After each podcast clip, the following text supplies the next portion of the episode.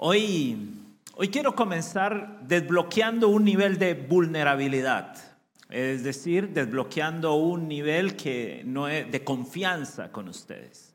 Y voy a comenzar con esta palabra que descubrí hace muy poco tiempo.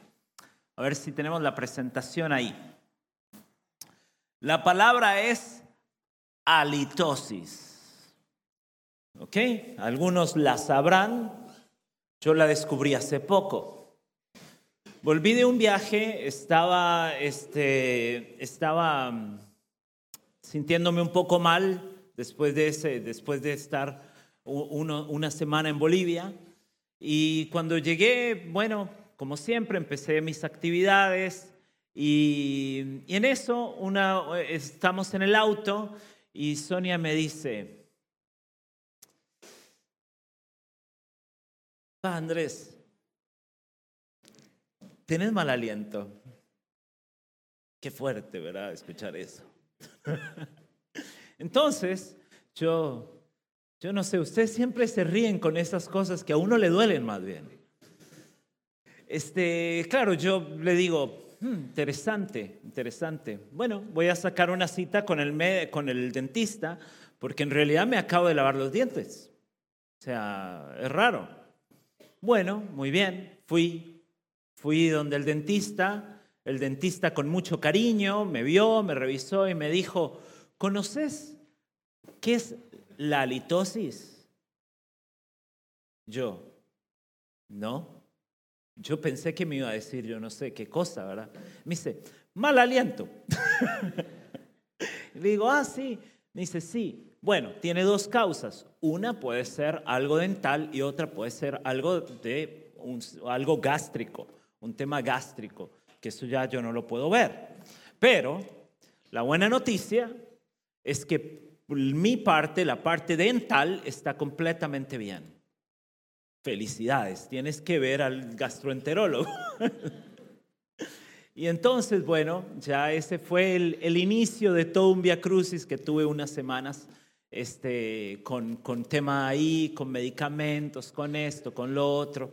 Entonces, estas semanas hemos estado viendo un poco todo este tema de cosas que tal vez están más en lo profundo y que generan ciertas cosas que tal vez ni nosotros nos damos cuenta. Pero no quiere decir que la gente en nuestro entorno no sufra las consecuencias. ¿Se entiende? Podemos tener algo medio escondido y medio ahí. Hemos hablado de todo esto, esta serie llamada Pecados Respetables. Y tal vez algunas de estas cosas hemos escuchado y bueno, y hemos dicho, mm, tal vez sí, tal vez no. Pero quizás, si vamos un poquito más adentro o si tan siquiera una persona como alguien de nuestra confianza nos dijera, la verdad que con eso y tienes mal aliento. Duele, pero nos ayuda. Y si esta semana o estos días, em, ah, perdón, ahora sí, si, esta, si estos días has estado, has estado escuchando y alguno de esos domingos ha salido con algo de dolor, hay algo como con un poco de incomodidad, quiero decirte que estás en la puerta correcta. Jesús dijo algo como esto. Cuando Jesús vio a toda esa gente, subió a la ladera de una montaña y se sentó comenzó a enseñarles lo siguiente. Afortunados los que reconocen su necesidad espiritual, porque el reino de Dios les pertenece. Afortunados los que están tristes, porque Dios los consolará. Afortunados los que son humildes, porque la tierra que Dios prometió será de ellos. Afortunados los que tienen hambre y sed de justicia, porque quedarán completamente satisfechos. ¿Qué está diciendo Jesús aquí? Afortunados los que no creen que tienen algo para cambiar. Afortunados los que se sienten superados. Afortunados los que salieron cada domingo diciendo, bien, no, es no fue para mí ese mensaje. O más bien nos dice que seremos afortunados cuando reconocemos nuestra bancarrota espiritual.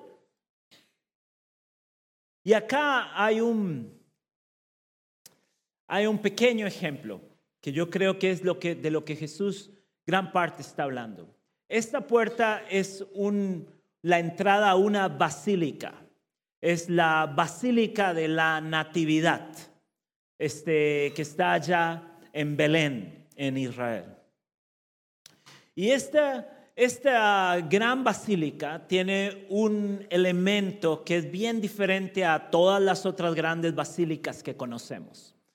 La mayoría de las grandes basílicas se reconocen por sus grandes puertas. Pero en cambio, la Basílica de la Natividad tiene una puerta que no llega ni a metro y medio.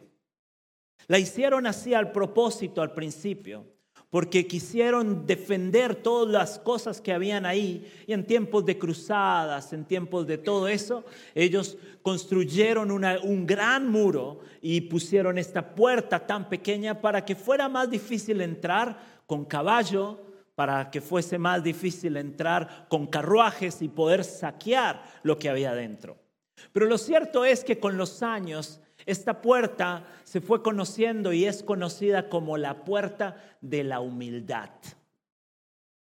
Porque sí o sí hay que entrar así, agachas, para poder ingresar hasta ahí y conocer todo lo que hay ahí, todos los tesoros que hay ahí. Supuestamente este lugar, supuestamente este lugar, y ahí fue donde fue construido el lugar donde nació Jesús. Pero el asunto aquí está en que Jesús está diciendo algo como esto. ¿Quieres entrar al reino de Dios? ¿Quieres conocer la grandeza de lo que Dios tiene para tu vida? Tienes que bajarte del caballo. ¿Han oído esa expresión alguna vez? Cuando uno está así, a veces te dicen, yo creo que tienes que bajarte del caballo y si no, tienes que bajarte del pony, pero tienes que bajarte de algo porque estás muy arriba. Jesús está diciendo, si tú sentiste dolor, si alguno de estos pecados de los que hemos venido hablando, estás, está ahí tocando tu, cierta fibra, cierta incomodidad, estás en la puerta correcta. Pero no solo necesitamos estar en la puerta correcta,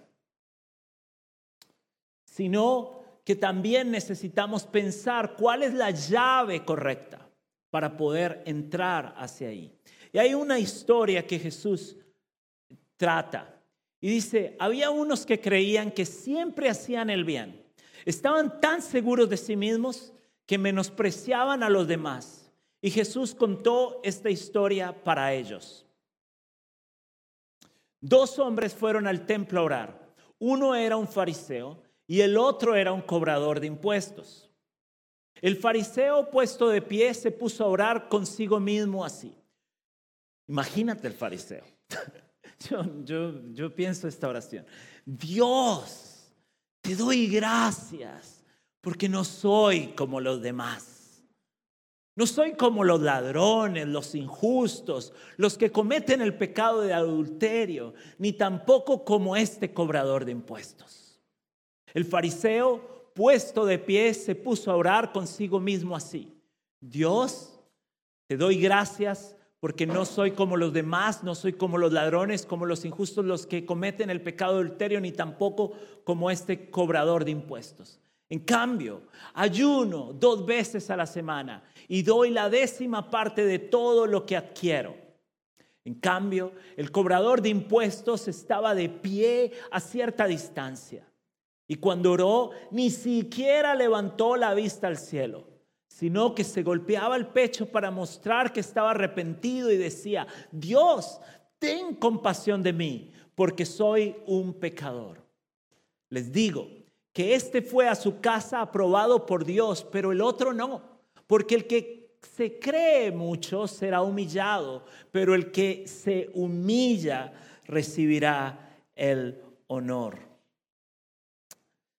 Mira lo que hemos venido hablando. Ansiedad, celos, envidia, descontento, ira, impaciencia, chisme, juicio. ¿Podríamos hacer una oración como la del fariseo con eso? Señor, gracias porque yo no tengo ansiedad. Señor, gracias porque yo no soy un celoso. Gracias porque no envidio a nadie. Gracias porque nunca estoy descontento de nada. Gracias porque nunca hago un juicio a nadie. Gracias porque no tengo ira, porque no soy impaciente. Gracias porque no chismeo. Gracias porque no hago juicios a nadie. ¿Podríamos hacer una oración así? Lo cierto es que quizás el primer pecado para arrepentirnos es precisamente arrepentirnos del pecado de no creer que no tenemos nada de qué arrepentirnos.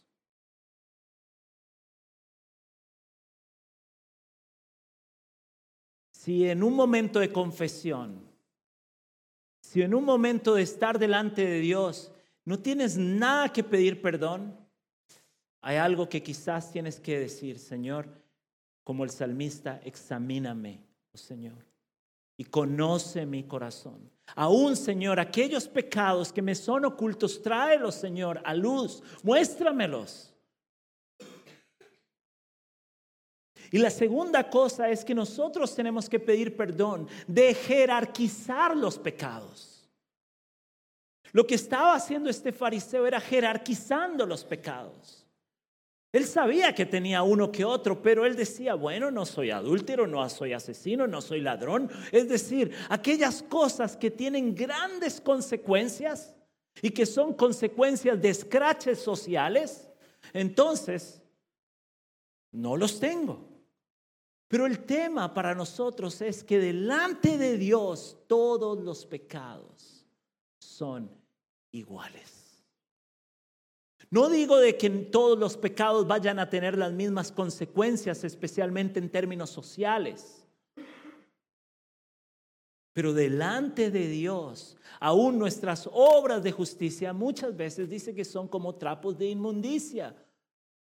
Porque aún podríamos estar haciendo lo correcto, pero lo podríamos estar haciendo con las intenciones incorrectas.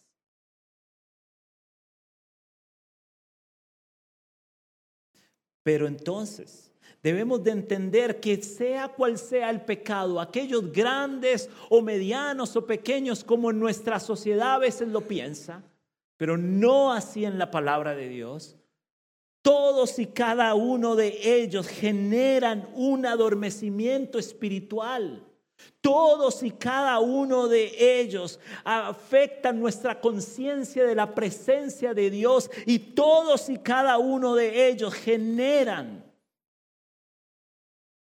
que la evidencia de la presencia de Dios en nuestras vidas frente a los demás incluso sea debilitada. Todos y cada uno de ellos tienen un impacto en nuestra relación con Cristo. Todos y cada uno de ellos tienen un impacto en mi relación con mi prójimo. Todos y cada uno de ellos tienen un impacto en cómo crío a mis hijos. Todos y cada uno de ellos tienen un impacto en cómo soy esposo, cómo soy una esposa, cómo soy un siervo, cómo soy un líder. Todos y cada uno de ellos tienen un impacto que Cristo quiere romper. Y esa es el inicio de la buena noticia. Y esa buena noticia comienza con un elemento importante. Y ese es el Evangelio. ¿Cuál es el Evangelio? El Evangelio básicamente dice, y esto quiero leer para ustedes en Efesios 2, Hace tiempo ustedes estaban espiritualmente muertos a causa de sus pecados y sus ofensas contra Dios. Antes vivían pecando, igual que todo el mundo. y se dejaban guiar por el que gobierna las fuerzas de maldad que están en el aire y que todavía actúa por medio de los que desobedecen a Dios. Todos nosotros vivíamos así antes. Nuestra forma de vida era complacer los deseos perversos de nuestra naturaleza carnal. Hacíamos cualquier cosa que la naturaleza carnal deseara o que la mente pudiera imaginar, tal como los demás. Merecíamos que Dios nos castigara con su enojo. Pero, y acá este es el más maravilloso pero en la Biblia seguramente, pero la compasión de Dios es muy grande. Y Él nos amó con un inmenso amor. Estábamos muertos espiritualmente a causa de nuestras ofensas contra Dios, pero Él nos dio vida al unirnos con Jesucristo. Fíjense en ustedes, fueron salvos solo gracias a la generosidad de Dios. ¿Cómo vencemos el pecado? La primera cosa que debemos de hacer es predicarnos el Evangelio todos los días. Ese Evangelio nos dice que un día nosotros estábamos muertos en nuestros delitos y pecados, pero Dios en su amor generoso mandó a su Hijo Jesucristo para que nosotros fuéramos salvos gracias a Él. Y hoy nos dice de que la justicia de Cristo ha sido imputada a nuestra cuenta, a nuestro favor, y que el Padre cuando nos ve, nos ve justos delante de Él. Nos ve aceptados delante de Él. Nos, ve amados delante de Él nos ve en Él. ¿No te ha pasado alguna vez? Hay un autor que dice, nosotros nos es muy fácil comenzar en la gracia y terminar después en las obras la vida cristiana. ¿Qué es esto? Yo no sé si te ha pasado alguna vez ir a una conferencia, ir a un campamento y volver y decir, voy a vencer ese pecado y hacer una larga lista de cosas que voy a hacer. ¿Quién le ha pasado eso? Voy a empezar a orar a las 5 de la mañana. Voy a ir todos los días de retiro. Voy a hacer no sé qué. Voy a hacer ayuno este día. Voy a esto, voy a lo otro. Para darnos cuenta que a los tres días, toda esa lista ya la rompimos. Yo no sé, pero a mí me ha pasado. Como cristiano de larga data, me ha pasado. Porque quería tratar de vencer los pecados a través de mis fuerzas, a través de una gran lista de acciones, cuando en realidad lo primero que tenía que hacer era disfrutar el hecho que estoy en Cristo. Que Él me amó, que Él dio su vida por mí, que Él un día yo estaba muerto, pero Dios tuvo misericordia de mí y ahora Él me pone en Él y estoy escondido en su mano y si estoy en su mano es porque Él quiere hacer algo conmigo. Esa es la primera cosa que tenemos que vivir. Esa es la primera cosa que tenemos que trabajar para que el Espíritu Santo y dejarnos, para que el Espíritu Santo talle en nuestro corazón.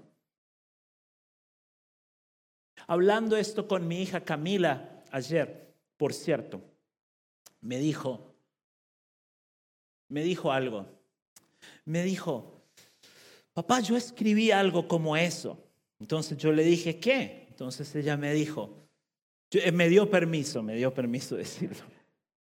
Me dice, papá, es como que Dios es como esa ostra donde Dios nos esconde y nos transforma de ser piedrecitas a lo que Él quiere.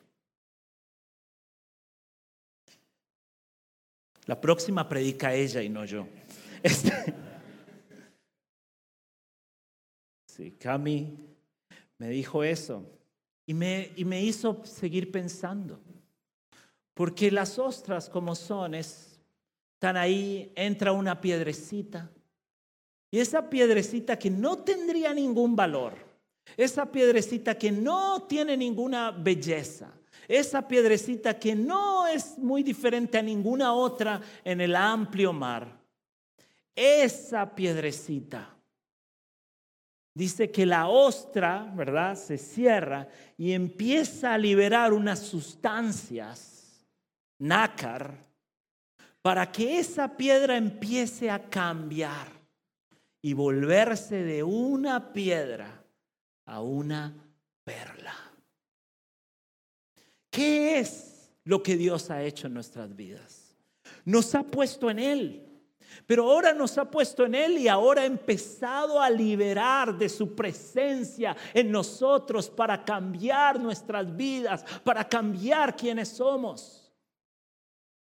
Pero ¿cuáles son esas cosas que Dios deja fluir sobre nuestras vidas? ¿Cuáles son las formas en que Dios nos guía, en que Dios quiere llevarnos por su camino, por la que Dios quiere hacer en tu vida, en mi vida, lo que Él realmente quiere hacer con nosotros?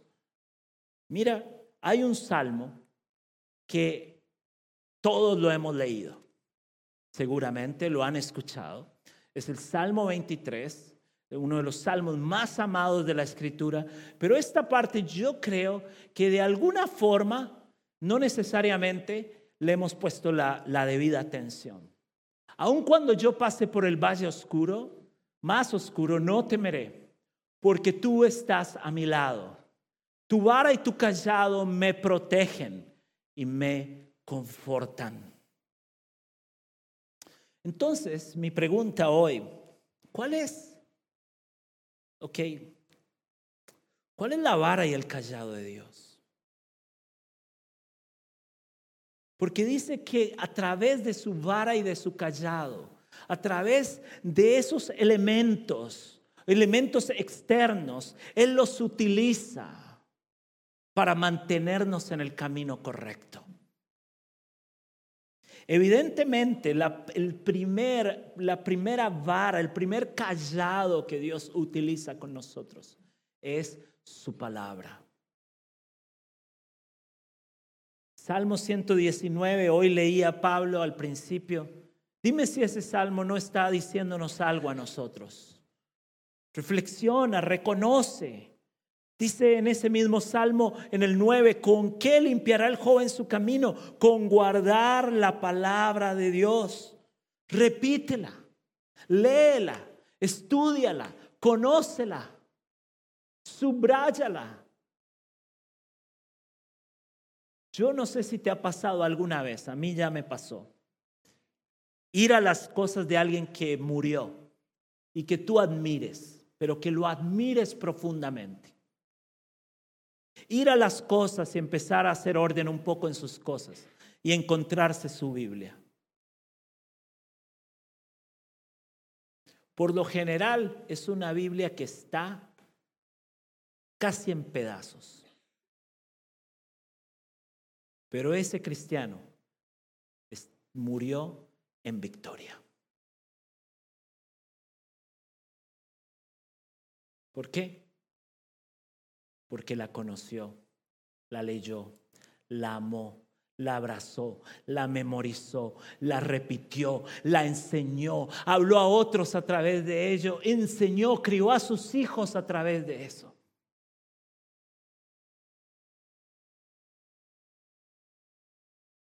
Dios quiere cambiarnos a través de la acción de su palabra. Incluso me anoté aquí, me lo subrayé. Puedes prestar atención en este momento. Ve a un grupo puente, puse. Ve a un grupo pequeño. Aprende la Biblia junto a otros, camina junto a otros de distintas edades, de distintas generaciones. Lean la Biblia, estudienla juntos. Pero la pregunta a veces para mí es, ¿realmente sentimos que... A ver, a ver, a ver. A veces nosotros pensamos algo, el discipulado, y decimos, no, ya yo, yo no necesito discipulado. Esto es para los que comenzaron la fe. Como si el discipulado fuera un cursillo. como si nos graduáramos en algún momento de la vida de ser discípulos de Cristo. Toda la vida necesitamos ser discipulados y necesitamos discipular a otros. Toda nuestra vida. Y el centro, el eje del discipulado es la palabra de Dios. ¿Cómo vamos a limpiar nuestro camino? ¿Cómo vamos a ser sanos? ¿Cómo vamos a ser restaurados? A través de su palabra. La siguiente cosa es su pueblo. ¿Cómo Dios nos transforma? Dios nos transforma a través de personas también. Y especialmente aquellos que tenemos más cerca. El impacto que puede tener la vida de tu cónyuge, de tus padres, de tus líderes. Es algo que Dios quiere utilizar en tu vida para volverte así, como esa perla de la imagen ser como Él, como Cristo. Dios quiere utilizar. Pero mi pregunta aquí es, ¿qué tanto le damos la oportunidad de hacernos saber si nos hemos equivocado? ¿Qué tanto le damos el margen a las personas para decirnos, si el aliento está un poco fuerte? ¿Cuándo fue la última vez que buscamos ayuda? ¿Cuándo fue la última vez que nos confesamos con otra persona y le dijimos, me pasa esto, estoy luchando con esto? O a veces pensamos, no, eso, eso de, de, de, de ir y hablar con alguien, eso es algo para los jóvenes. Eso lo hacen los jóvenes.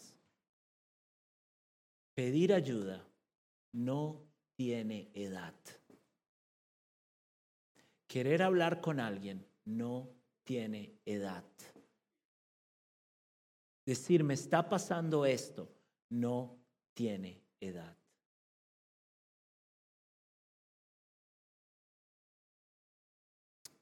Las situaciones de la vida es el otro nácar que Dios utiliza para transformarnos.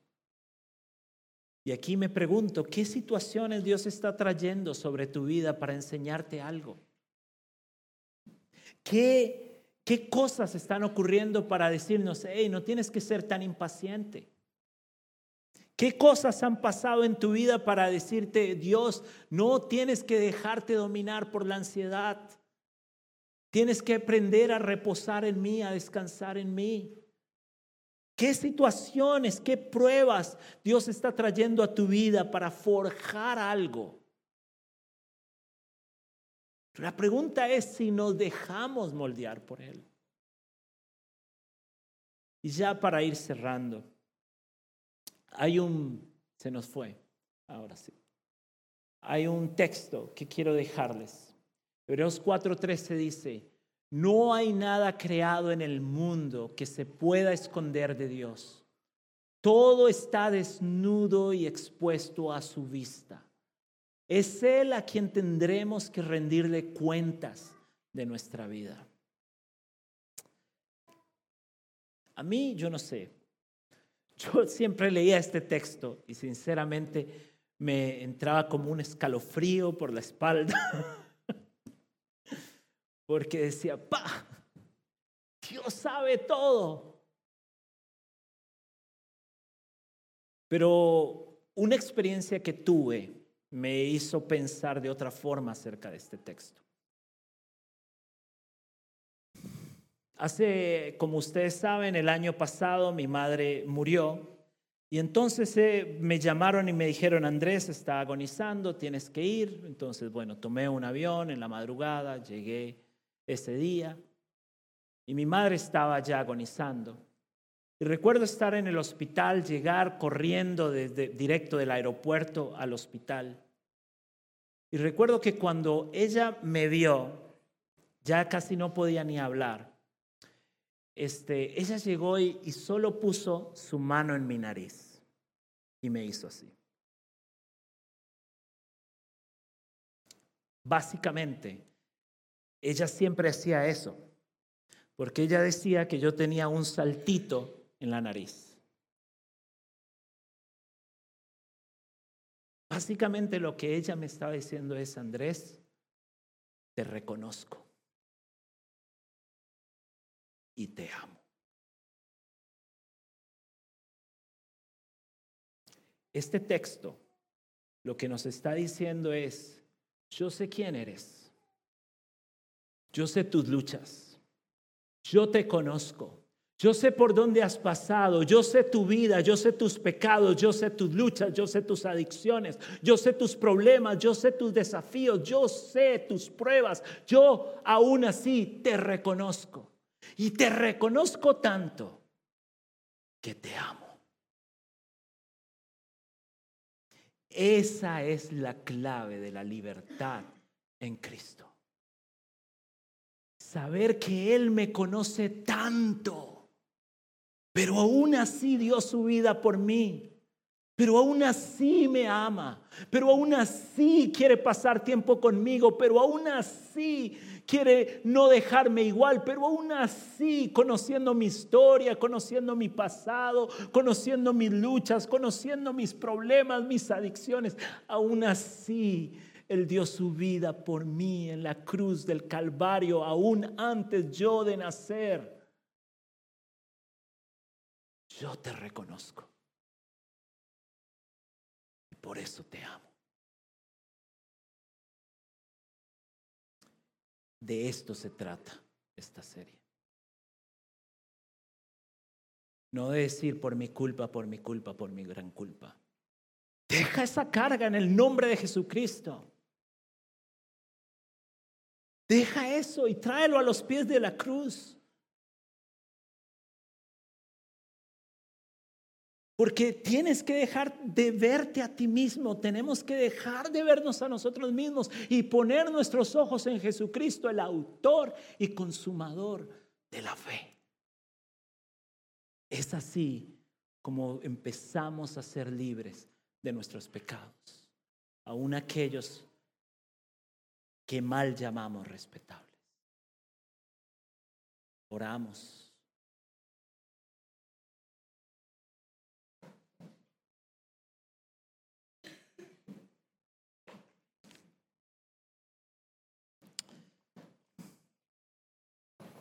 Y si esta mañana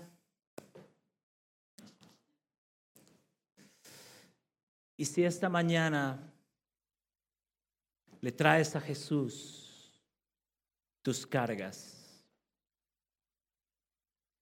y que si esta mañana vienes al trono de la gracia, este pasaje sigue diciendo que vayamos y nos encontremos al trono de la gracia para hallar el oportuno socorro.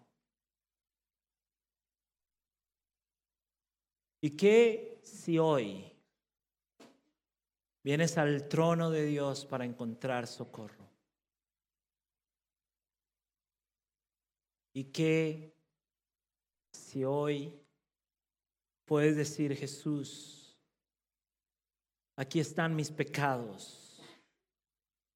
Aquí están aquellas cosas que he hecho mal delante de mí, de ti, que ha afectado la gente a mi alrededor. Aún he pecado en aquellas cosas que, que me daría vergüenza confesarlas. Pero hoy, Señor, quiero venir al pie de tu cruz.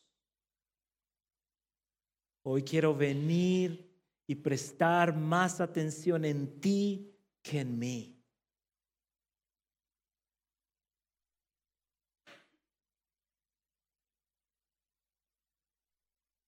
Y si ese es tu caso, yo quiero invitarte a orar conmigo para encontrar la gracia de Dios.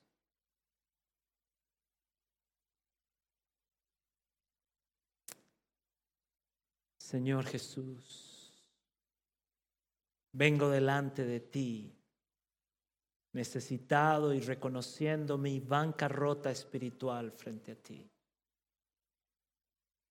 Estoy necesitado y urgido de tu perdón. Estoy necesitado de tu gracia sobre mí.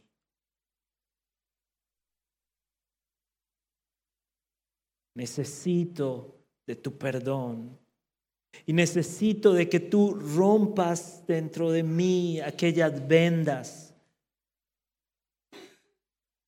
que me hacen ser ciego a la obra tuya en mi vida. Ayúdame, Señor, a mirar a tu cruz. Ayúdame, Señor, a mirarte a ti y no tanto a mí. Ayúdame, Señor, a ser libre, Señor, de esto que me ata. Señor, empieza en mí un proceso de restauración. Ayúdame, Señor, a abrirme con otros, a buscar ayuda, a hablar con otros, a hablar incluso con mi gente más cercana de esto que estoy luchando, que he identificado, que hoy tu Espíritu Santo trae ante mis ojos. Ayúdame, Señor.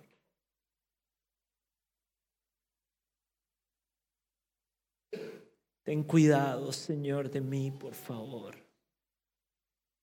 No me abandones, Señor, en mi pecado, sino ayúdame, Señor a ser libre y limpio de Él en ti, Jesús. Te pido esto, Señor, en tu nombre, Jesús.